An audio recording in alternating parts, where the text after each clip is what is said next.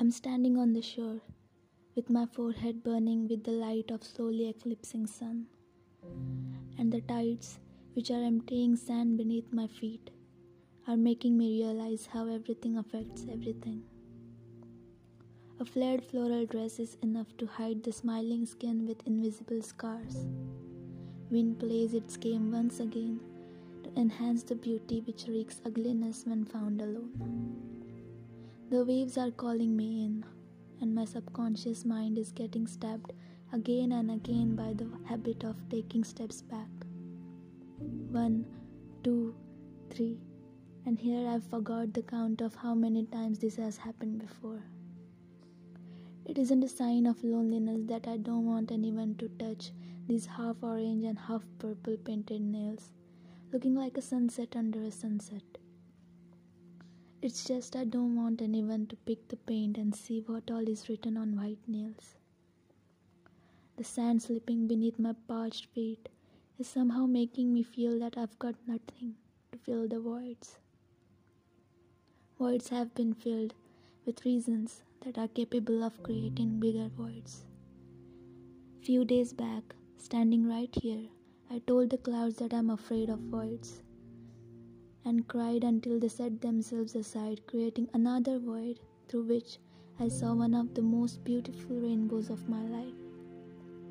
There comes a point when beautiful things make you cry worse.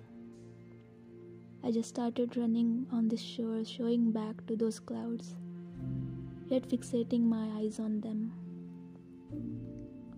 I haven't really slept for days, just have tried to close my eyes and feel the peace for once. But somehow, closed eyes have been hurting more than swollen ones. Blinking things off helps. With each blink, a bunch of indigo is blooming on the ocean in front of me.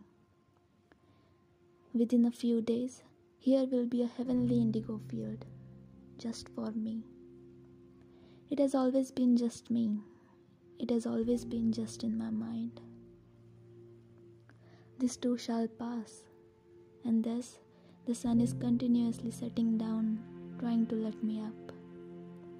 The feeling that I'll witness many more sunsets, but none of them will be like this is soothing, at the same time comes with the wave of longing, a never ending longing.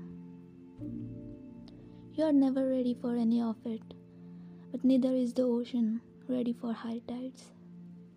It calms itself down, you will too, and me. One of my part must be following you for sure. Then there are a few dreams which knock at our door, at us like low tides and keep asking us to live a little longer, little better, and little wiser. It'll set for a night now, a night filled with stars.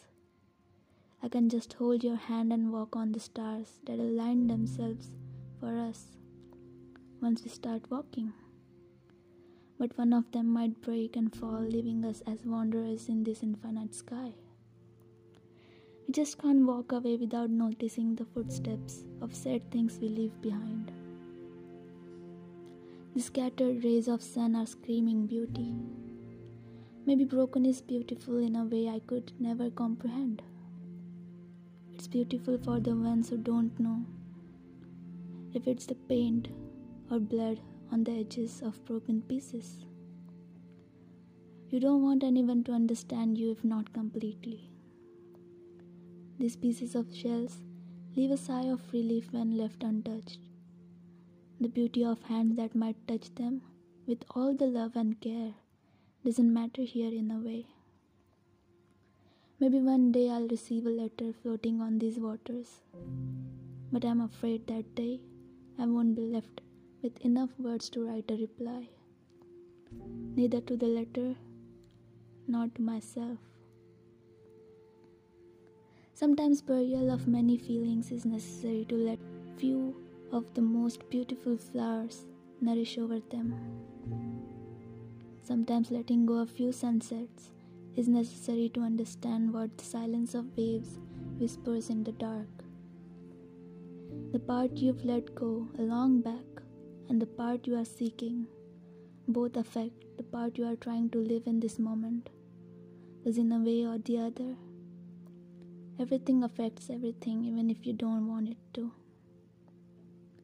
We are sand in an hourglass, which is flipped again and again to let those few uncertainties of time delay.